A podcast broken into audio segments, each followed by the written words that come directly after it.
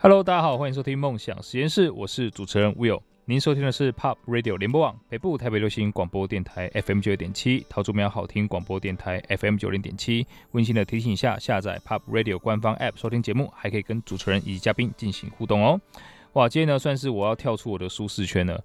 呃，来到现场的是一位真的是在我的呃知识圈以外的一位大师。啊，创业家，那今天我非常非常期待可以跟他讨教很多很多呃我不懂的这个内容。那当然呢，他个人的的经历也非常非常有趣。刚刚在呃开始前也跟他做了一些交流，哇，真的是超级有料哈！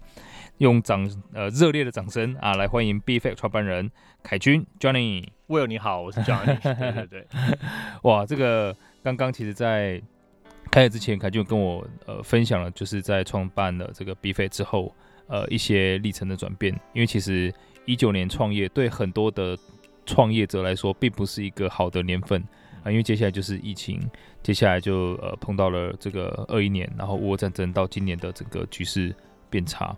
但是呢，刚刚啊，Johnny 有提了一个我觉得很棒的观点，我想借这个机会也让 Johnny 跟大家分享一下。嗯嗯，就是刚刚 Will 跟我聊到一件事情，就是说，呃，在很多。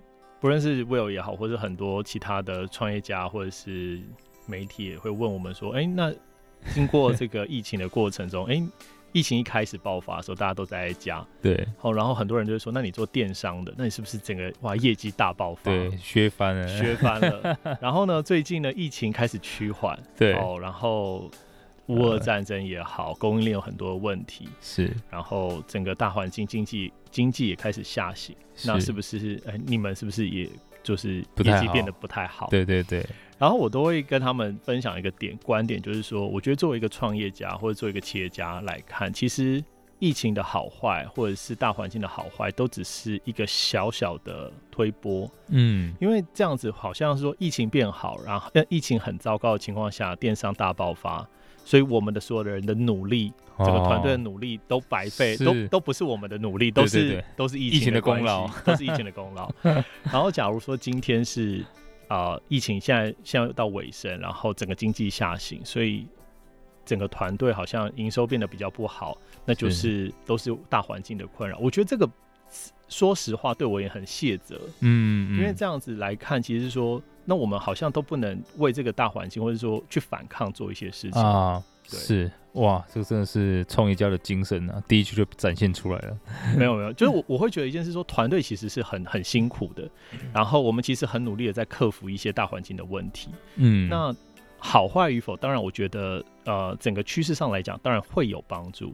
但是回来一件事情说，在趋势上，假设。大家都涨个二十个百分点的话，嗯、我们能不能涨比二十个百分点多？多，嗯。那假如今天大家都下滑的话，我们是不是那个下滑比例最少的？嗯，那反而才会是展现团队的韧性嘛，也是整个创业家我们自己在看待问题中的韧性。哇，哎、欸，我觉得这个是可能不只是所有的创业家。可能很多产业的这个老板们啊，或是甚至你是自己在经营自己的家庭等等的，都可以有这样的一个态度在。外在发生就是外在发生，对。那我们可以做的绝对不是抱怨它，或者说啊，因为它发生了，所以我怎么样？因为你去想着说，哎、欸，这个事情发生了，我什么事情可以把它的影响降到最低？没错。或是抓住这个机会，让自己可以飞得更高。哇，那其实从这一段我们应该不难可以发现哈，这个 Johnny 呢，在二零一六年参加这个 Five Hundred Startup。崭露头角，嗯，呃，可以看出端倪来了啊，所以想想想请教一下，像你参加这个 startup 这个比赛啊，呃，对接下来你整个历程有什么帮助？我觉得，呃，我们那时候去到美国戏谷的时候，其实我们就会很好奇，嗯、因为其实很多人都是去戏谷拿资金嘛，对啊，对，对对对。然后其实我们从那个时间点，我们就会去问那些呃创投们，嗯哼，哎、欸，你们是怎么看题目的？OK，好，我这时候就可以分享一个点，就是。对他们而言，会觉得呃，所谓的像我们这种 D to C，就是电子商务服务，是直接零售给消费者的这种品牌端，嗯，他们会看到一个很大的重点，就是说，你是不是只除了你国内的业绩之外，你能不能做到国际化的业绩？嗯，面向全球的，面向全球。所以其实对我而言，我会觉得，虽然在我一开始做创业的时候，我觉得国际化就是我本来。我想要立志的一个目标，对，但是在那个时间点，你会更清楚到一个点，说，哦，你要做到多少的比例，嗯，比如说他们会，他们会很 care 说，你在国内的业，你说国内就是台湾的业绩好了，是。你可能只能占三成到四成.你能不能有六成到七成是面向全球？嗯，不论是是东南亚也好，或是美国也好，嗯，或是欧洲也好，或大陆也好，你能不能做到国外的业绩？OK，用这个的角度点，我们去想说，那我们该怎么做到国际化的生意？嗯，那从那个点上来讲，就会去开始回推说，那我们需要搭配的是什么样的服务？例如说物流、金流是不是可以符合在地化的服务跟呃收款？嗯，那同一时间也是回到我自己会觉得说，也跟大家分享说，其实，在 BeeFact 一开始做创业或者在做做独角兽创业的时候，其实我觉得台湾的人才其实是很宝贵的。对，我为什么会特别强调这件事情，就是因为其实我自己创业的初衷，这时候也就回来讲初衷一件事情是说，因为。当时我们在我父子辈那个年代，很多的家长其实是做电子业代工，嗯、然后一卡皮箱，然后出去外面做生意，然后把外汇赚回来。对对对。然后我就会思考到自己说，我作为一个我们这个年代的年轻人，我们能用什么样的方式把外汇赚进台湾来？嗯。然后我们把外汇赚进台湾来的时候，我们才有可能请到国际化在台湾服务的人才。是。不论是在台湾人才，还是在为世界服务的台湾人才。是。那这个时候才有可能去打造一个好的牌子出去，所以其实做这个创业的目的，其实除了当然企业是赚钱之外，我们还是希望把好的人才留在台湾，然后面向世界做全球的服务。这是我觉得做国就是在去那个时间点更强调、更强化我们就是要如何做国际化的事业，跟把国际化的人才囊括在台湾做全球的服务。对，我觉得这个是一个非常非常重要的点，因为老实说，当台湾所有的产业都面向呃对内的时候，呃，第一，它的收入呃应该讲利润不会这这么高，嗯，那连带的所有的员工待遇也不会这这么好。那其实，在前一阵子，我们有访了一位呃当代快的创办人，他其实提到说，跟你一一模一样，台湾的人才是很宝贵的，嗯，但是需要的是有更好的企业的这个视野，去把市场整个打开到全世界。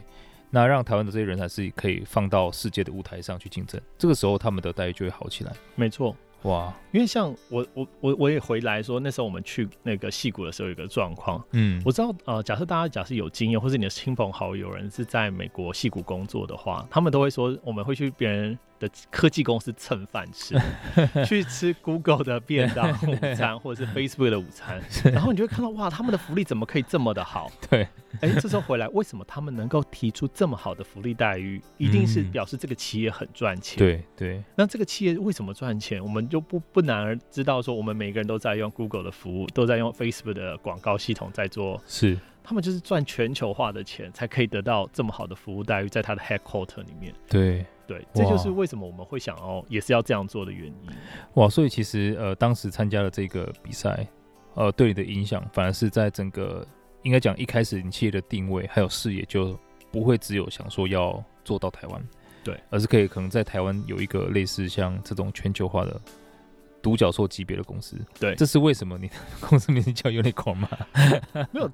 当然，取名叫独角兽，我觉得它是一个 tricky 的，呃，应该说有趣的点。它其实当然对于新创公司而言，它当然都希望每个人都像是一个价值十亿美金以上的独角兽公司。那当然是对我们自己的期待。嗯，那当然对我们一开始做的呃保养题目也是，也希望叫这个名字，对，希望可以呼应到我们的呃 talk audience。哦，哎、欸，那这样我想我想额外请教一下，像 BeeFact 这个名字是、嗯、它有什么？含义在吗？呃，BeeFact 其实这个牌子，当时我们其实整个团队也在想这些事事情的时候，其实是是我们先看到了。首先，我们稍微讲古一下。嗯，二零一九年的时候，我们其实看到了一个成分党的一个 trend。OK，然后在成分党这个 trend 起来的时候呢，就是很多的年轻人其实不再相信大明星，对，或不再相信这些大的啊 KOL 的代言，反而更相信是说这些东西就是靠着这些成分才让。呃，肌肤变好的。是，所以在这个 trend 起来的时候呢，我们就想说，那呃，应该有一个成分党的品牌。那成分党既然表示它是真作为成分党，表示说它应该是很基础的，是，而基础又有效，就是。BeeFact 的 nickname 的整个把它缩写起来，还有 basic yet effective，就基础又有效，哦，所以叫 BeeFact。哇，OK，哇，那这样我知道了。对，所以这个是可能你们的消费者都会知道的一件事情。哦、呃，我觉得这就是我们呃，在过去来讲也可以跟 Will 讲一下，就是我觉得我们过去来讲，就是我们很努力把产品做好。我觉得台湾应该还蛮有能力跟天分，是把产品做好的、嗯、呃公司。但是其实我们就很少，过去其实我们很少去跟消费者沟通，说我们为什么要做这个东西，为什么叫 B-Fat，为什么我们要做医生，为什么我们要做这些代呃是科学实验，这些东西就是是价值主张。那我们过去比较少提啊。那刚刚其实这个呃 Johnny 有提到说，台湾人是很有能力可以把产品做好的。那这个 Johnny 在这个这个领域里面当然是把产品做到最好，可是做到最好。其实现在这个时代，因为太多的资讯了，我们真的很难去发现这些好东西。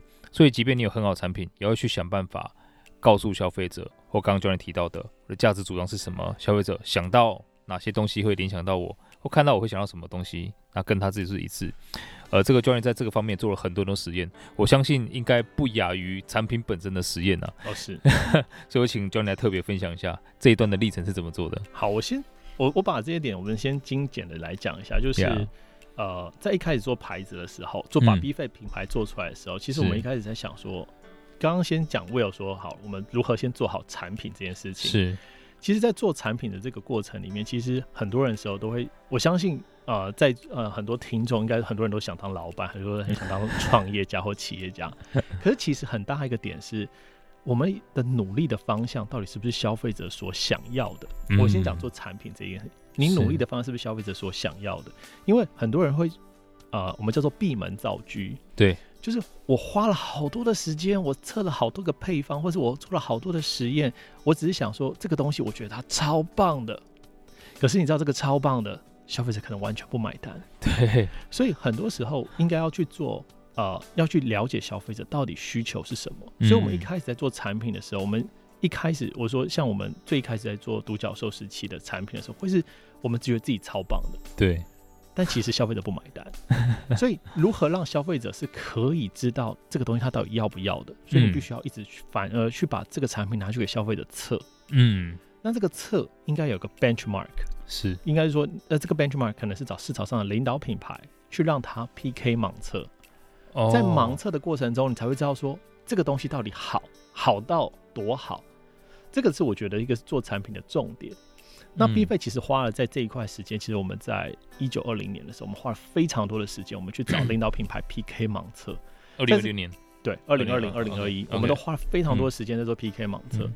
那那个时候，其实我们都赢过，例如说市场上的领导品牌，或者是我们从 Momo 或也 Momo 也好，Amazon 也好，我们去看那个最热销的商品，然后我们去找它来 PK，透过科学化的数据去让我们呃知道说这个产品的产品竞争力到什么地步。嗯哼。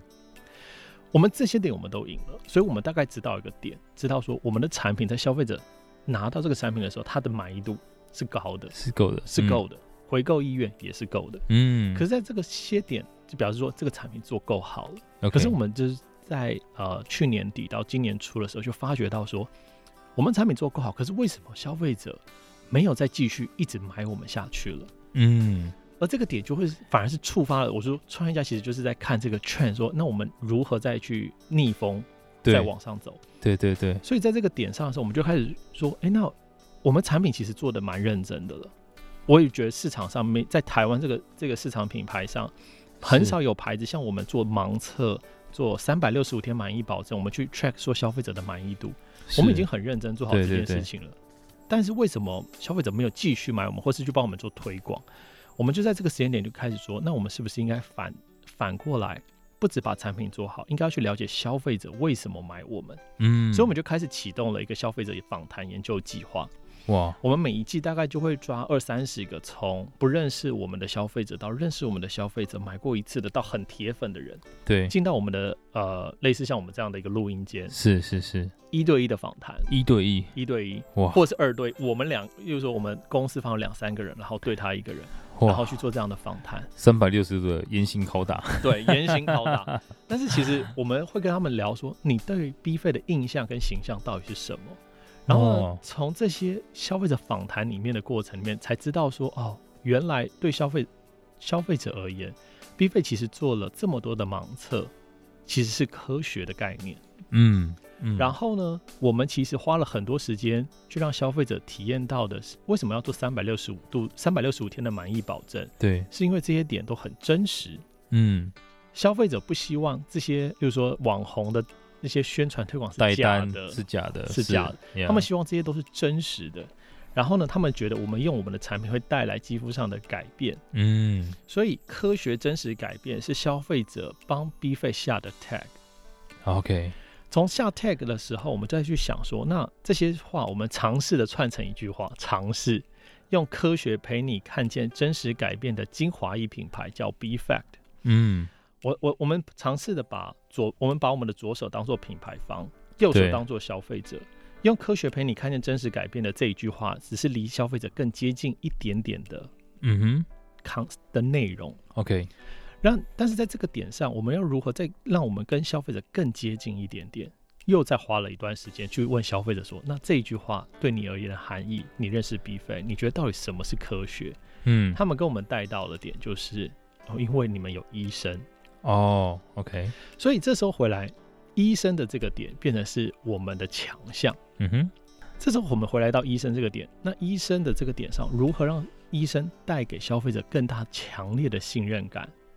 这就是我们其实后续在明年度会展开的很多的计划，就是让消费者去让我们跟我们品牌之间用医生去做嫁接，嗯，去把那个信任感嫁接到极致，嗯，才有机会把这个牌子再往上更上推一层。哇，那这样其实医生也看到很多品牌也是用医生去做这个推广。那呃，在对于 BFACE 来说，医生推广跟你们跟医生合作方式有什么是不一样的？我觉得我们先讲一下，就是我们当时啊，BFACE 应该算是最率先推出医生跟配方师一起去做产品研发的团队，嗯，不单纯只是推，不只是推推荐。啊，为什么我们会讲推荐？因为其实市售有超多的牌子，我们在屈臣氏、康士美、宝雅这种线下店到线上的广告，我们相信我们应该不不难看到非常多的医生已经在开始帮很多 doctor。很多 doctor 对，这时候回来，那那么多 doctor 底下，是、啊、我们怎么选医生？这是一个问题。嗯、然后消费者看到这些医生好像也很麻痹，嗯，所以我们其实我们当时就跟医生在谈论合作的时候，我们就跟医生说了一件事情：我们不是找你来推广推荐的，嗯，我们找你来做产品。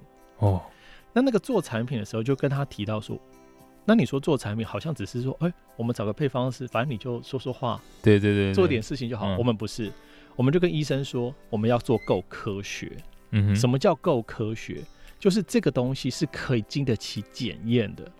OK，不是医生今天说了一个假装的实，一个呃胡胡乱诌的实验。对，对对，它不能经得起考验。这个考验是可以经得起，例如说像文献、研究结果，是是可以经得起医其他不同的医生。来看这个研究报告说，嗯，这个够科学哦，okay、这个成果是足够，是有得到验证，solid，嗯，对，哇，那我们用这个方式去说服医生说，得到这样的结果，我们再出产品。假设这个过程里面是失败的，嗯哼，哦，失败我们就不要做了。哦，光做到这件事情，我觉得就已经是对，对我们团队而言就已经是烧掉。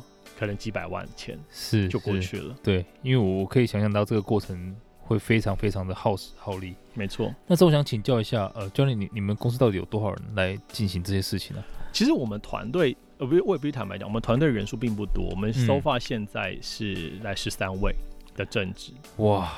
但是回来一件事情是，这也是我觉得在啊、呃、现在这个时间点的创业很有趣的一个现象。嗯、对，就其实现在很多的年轻人。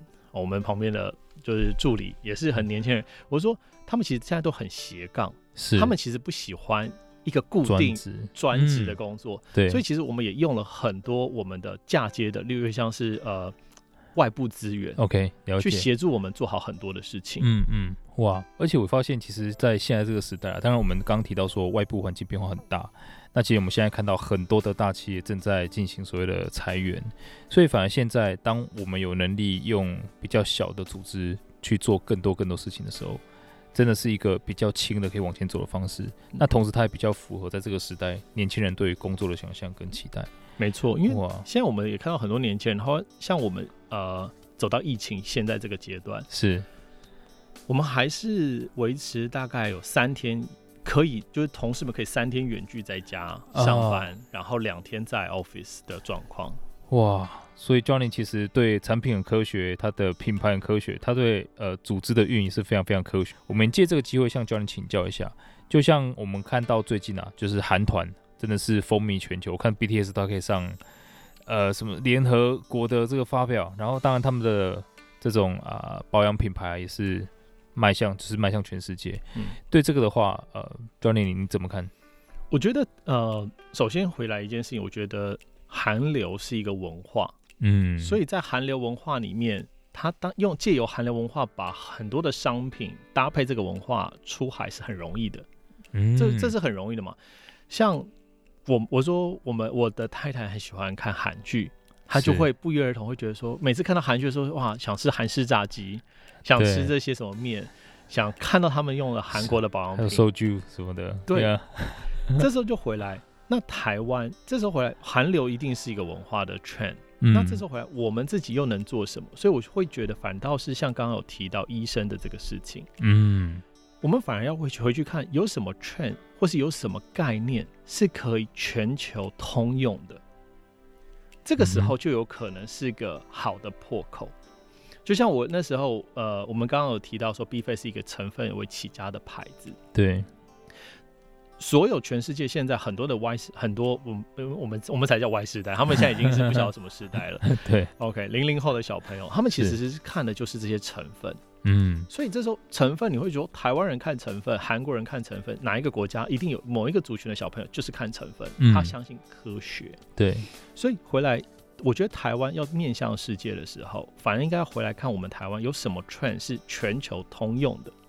像我自己就觉得，我对于未来我们的品牌的期待是很可期的，就是因为我们找到了一个医生很棒的定位，是。我们希望用借由医生去杠杆出更多信任感出来。对，而这个事情，我相信，呃，美国的消费者也好，印度的消费者也好，或者是可能英国的消费者也好，他们都会相信医生。嗯，对。所以，是不是能够借由一个文化，或是大家可以好沟通的概念？嗯去创造出全球可以共通的语言，我觉得这个才有机会让台湾的品牌能够去立足到海外。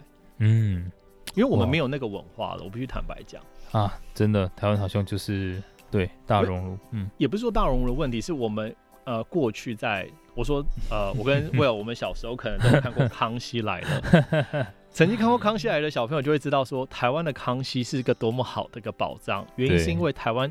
很多的牌子可以借由康熙送到东南亚，或送到中国，嗯、哦，对，对，或送到全球的华人的荧幕前面，是是是，是，这个就是一个，这就是一个宝藏哦。对，但是现在我说我们没有这些东西，我们这个东西的演艺文化越来越薄弱的话，那假设我们又必须面向世界，那这时候就回来，我们必须要找到一个全球共同的 concept，嗯，好沟通的去直接打。哇，真的。因为其实呃，真的就就我个人经验来看，我们现在很多呃新加坡、马来西亚的同仁，他们都是看过《康熙来了》的，但是好像到了我们可能高中之后，嗯，除了周杰伦之外，很少有台湾的艺人是面向全世界的。没错，哇，这个真的是一个呃值得我们大家好好去思考的问题。嗯。可是我相信也因为这样子机会是有的啊。对于现在台湾来说，如果你觉得哦，在台湾真的很难。呃，生存啊，或者环境不好啊，呃，其实可以去思考一下，我们其实都有能力去面向这个全世界。嗯，那其实我想借由这个机会，另外请教一下 Johnny，嗯、呃，创业真的是很辛苦，是。那尤其是你又把产品做到极致，你又花了很多心思在你的品牌上面，那加上现在因为你是立足全球的，所以我相信，呃，你在做市场啊、调查研究还有这种测试的时候。时间是基本上不太够用的。嗯，我想请教一下，可能对于你来说，呃，现在创业的这个事情，跟你家庭甚至你的健康，时间上是怎么去进行分配的？我觉得这时候就必须很诚实的说，作为一个创业家的另一半，他其实很辛苦，很辛苦，因为他必须接受到我们有很多时间点，就是必须牺牲。嗯，嗯，但是我觉得有个点是蛮有趣的，就是我我我我认为我自己的学习，或是我作为一个父亲，或是作为一个家庭人，家庭的长辈，嗯，就是自己一家之主，我觉得我不是一个呃自己尝试摸索的人，我会一直会去问，例如说像我有一个有些 mentor，对，例如说像我有一次问过 L'Oreal 的前总裁 Amy 老师，是，我就问他说，那请问你跟你的家人都怎么相处？嗯，然后呢，他就会跟我提到一些事情，是说他觉得质比量重要非常多，对，所以变成我们必须要尝试的。创造一些回忆，是是。然后我也假设在座有很多听众是创业家，假设你的另一半一定会很抱怨你的时间不够。嗯、这个时候，我只是想给大家一个小 tips，这也是其他创业家告诉我的。Yeah. 那个 tips 就是你不能让你的另一半来跟你要时间，嗯，你要主动跑去跟你的另外一半说，那什么时间点我们要约会？是什么时间点我们要一起吃饭？哇！那这样子，你反而你去你去压他的时间表的时候，他会觉得说你很在乎他哇，而不是他来跟你要时间。这个是我觉得就是这是一个两个 tips，就是第一是绝对不会是只有我们面临到这种三重压力的情形。嗯、那在这种情形底下，前辈都怎么做？嗯哼。然后这时候你就会问他说：“那你怎么去 monitor，或者你怎么去跟你的家人创造出回忆？”哇，我是用这样的方式。哇，这个我觉得呃。呃，真的是全世界通用啊。对对，因为其实我在之前有碰到一模一样的状况，而且像啊，创业家，我老实说我是没有什么周末的。对，OK，那但是我的平常日的白天是相对比较弹性一点点，所以我会固定我的礼拜四早上，嗯，跟我太太约会，因为她其实要带小孩，她是全职妈妈，也蛮辛苦。那另外就是我也看了一本书叫《五种爱的语言》，就是每一个人他接收爱的方式是。不一样，嗯，可能是我做了半时，我觉得很辛苦，但他喜欢只是一个礼物，嗯，或是一个关心而已，所以这个就是要去观察。那再来，刚刚教练提到说值很重要，所以像我跟小孩子完全，只要跟小孩在一起的时间，我早上送他们上学，然后晚上哄他们睡觉是不能看手机的，嗯，对，因为我觉得就就假设现在可能我跟教练在讨论的时候，我手上就拿着一只手机，那个感觉会差非常非常多。就是好像，其实我可能随时会被这个手机夺走。嗯，对小孩而言，对。所以教你在接下来的可能五到八年计划，对于啊、呃、B-Fact 有什么样的达到目标之后，可能会开始有一些其他目标吗？转换？我会自己觉得，呃，我当然希望把一个台湾品牌真的可以，除了我们很久以前像是 Acer 啊、ASUS 之外.我们希望我们可以把台湾品牌真的。让全球的人看到，我觉得这真的是一个很大的梦想。那这样子才有回到我刚刚说，我们才有可能打造一个国际化的舰队，是引进国际化的人才给 Global Pay，嗯，我们的整个薪资水平被往上拉，这个才是我觉得，呃，我对我也很重要的一个目标。那当然，假设这件事情真的可以被完成了，我我自己会，我跟我的 partner 我们都会说，我觉得我们当然那个时间点我们可能会想要成立一个 fund，嗯，就成立一个基金，对，因为。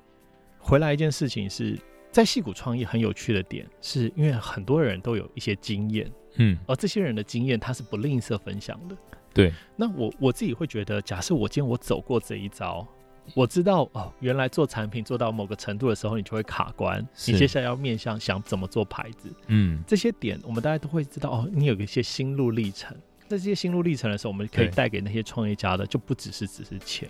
而是这些经验、嗯，对，因为我相信对很多创业家来说，钱真的不是最重要的东西，但还没创业的人都觉得钱才是最重要的。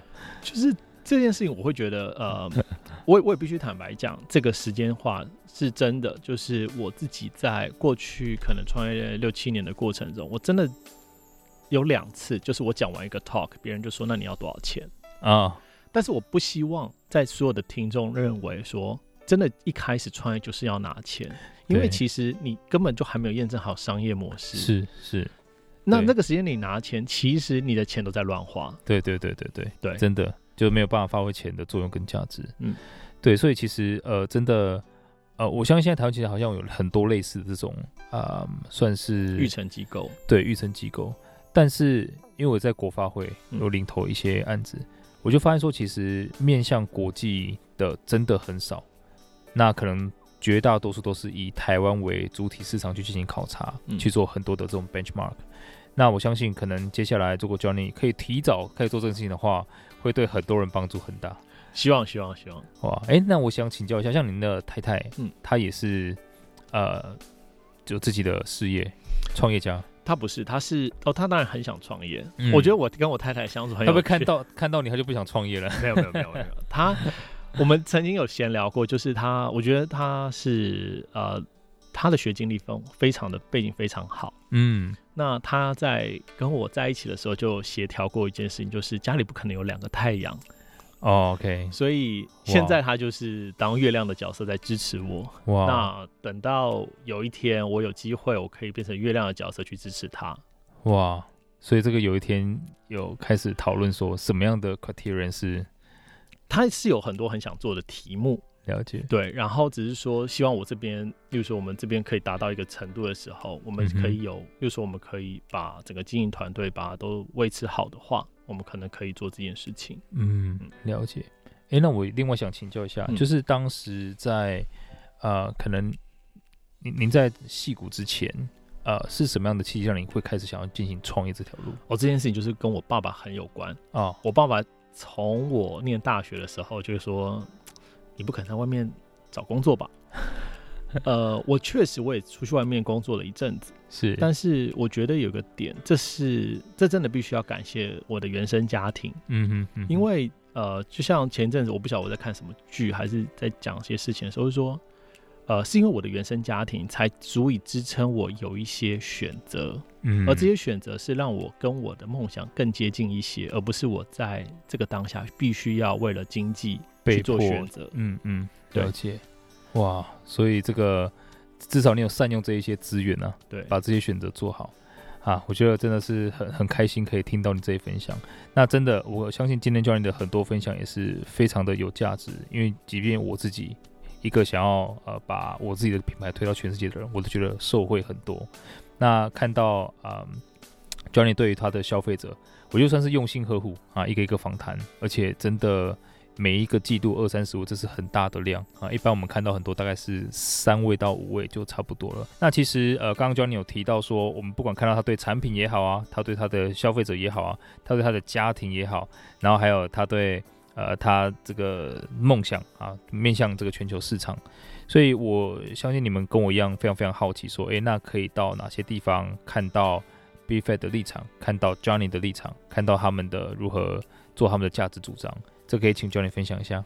好，我先跟大家讲一下，是说，呃，假如大家对我们品牌有兴趣的话，你可以在网络上搜寻 BFACT，B F F E C T，BFACT，嗯，就可以找到我们的呃很多的资讯。那在这个资讯里面，当然从 Facebook 的管道、IG 的管道，或者是我们的官方网站都会有。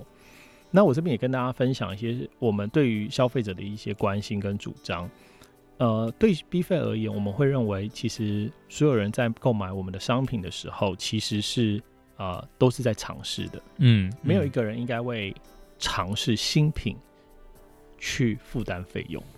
哇，所以我们其实，在去年的时候，应该说在我们品牌一开始成立不到半年，我们就提出了一个主张，是三十天满意保证。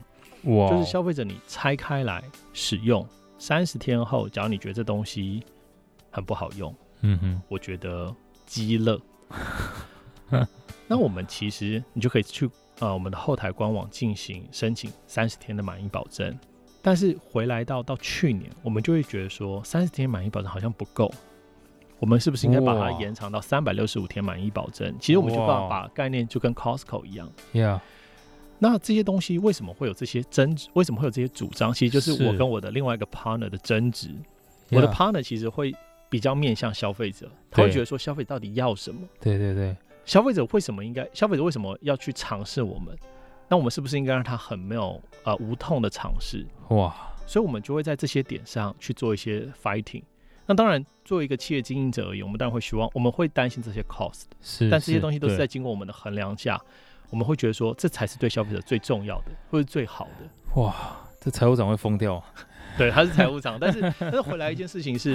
对我们而言，我们会花很多的时间点想去，呃，不能说是讨好消费者，而是说在消费者在做一些新的尝试，或者是说怎么样的一个沟通，对消费者是最有效的。嗯，那他会理解我们的价值主张。像我刚刚提到的，我们的科学，我们做了很多的盲测也好，人体实验也好，或是原料端的把控，其实这些点都在乎我们如何让消费者对我们的信任感更加深。哇，哎，所以其实像 B Fact 它就是同时有男性的、女性的，还是、嗯、B Fact 其实是一个以主张精华液的品牌。嗯哼，我们里面有非常多的精华液，从酸类的、抗痘的、保湿的、美白的，有非常多的面向。Okay. 然后也有我们在呃医生亲研的这个部分，也花了我们现在有四个皮肤科医师跟呃学校的产学端有做产品研发，有四个品项。哇，wow. wow.，OK，所以我相信应该很多人跟我一样，可能待会就要马上去 订购了。哇，哎、欸，这个真的，我我可以感觉到这个品牌对消费者的爱，还有他们的负责，以及对他们愿景的支持。今天真的非常非常感谢 Johnny 的分享，我也学习到很多，感谢你。谢谢 Will，谢谢各位听众。哇，感谢。那大家如果对今天的主题有任何的想法，欢迎到 Pop Radio 的官方 App 上面留言。如果听众朋友们想跟我或者是我们的嘉宾进行更多的交流，或想重温今天的精彩内容，欢迎在脸书上面搜寻 Will Be Good 黄世豪，追踪我。我会把今天的精彩内容上传，让大家可以重复收听哦。那今天呢，再次感谢 Johnny，谢谢 Will，谢谢大家，谢谢。下个小时请继续锁定 POP 国际线欧美航班，我们下周六下午四点空中再会了，拜拜，拜拜。